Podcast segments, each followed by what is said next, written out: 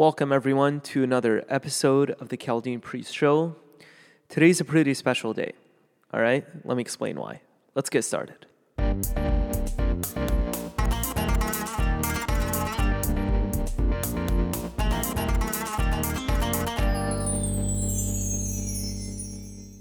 So, when I started this podcast, it was something pretty random because it was during the peak of COVID and everyone was at home. And I said, you know what? I like podcasts. I've always thought about making a podcast. So if I don't do it now, I'll probably never do it. So I ended up doing it. And today I got a notification saying I hit my 10,000 download uh, mark. And I want to thank you guys for that. Thank you for your support. Thank you for listening to my podcast um, and also listening, bearing with my dry humor. I know it takes a lot of energy to be able to um, listen to that, but I thank you for that. And if you're listening and haven't subscribed to my channel or left a rating or a comment yet, please do so now. And again, I thank you guys very much, and I hope I'll have uh, some more and more interesting episodes to come. But Today is a pretty short episode because uh, I just want to give you guys a snippet of this new liturgical season that the church is in now. So, uh, the Chaldean Church, we just finished the liturgical season of the church, which was the last season according to our calendar. Now we begin a new season, the new year of the church, which is the season of Subara, also known as Advent.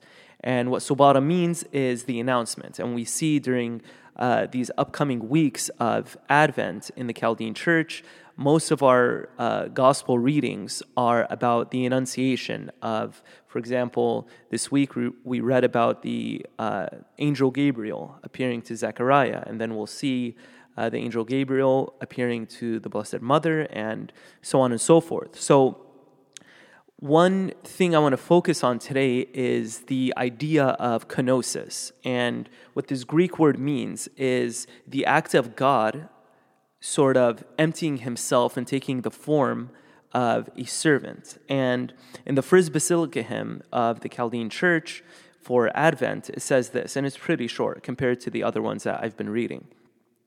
It says, God the Word, who is from the Father, did not assume the form of a servant from the angels, but rather from the seed of Abraham, and came in our humanity by his grace to save our race from error.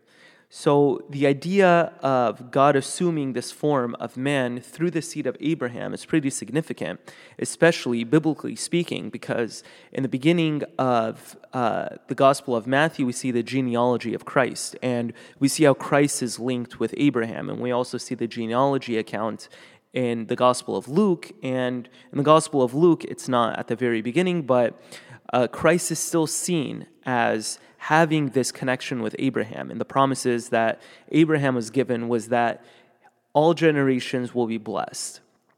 And as we prepare for the coming of Christ uh, through the Blessed Mother, as we prepare for Christmas, it's a good time to think about and meditate on how, how God was willing to empty himself completely and take a form of a man in order to keep this blessing that was promised to Abraham for us till today.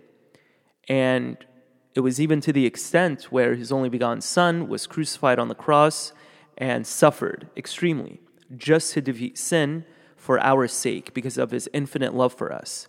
And during this time of Advent, it's good for us to think about how much more we could empty ourselves and allow ourselves to be more uh, connected to the will of Christ in our lives, thinking about how much more we could sacrifice for the people around us. And I guarantee you, by doing this, it gives a bigger perspective of the birth of Christ, and it no longer becomes a sort of uh, just ordinary feast day that we can um, sort of get used to doing. So that's my mini episode for today. I hope you guys all enjoyed it. Again, I thank you so much for the 10,000 downloads.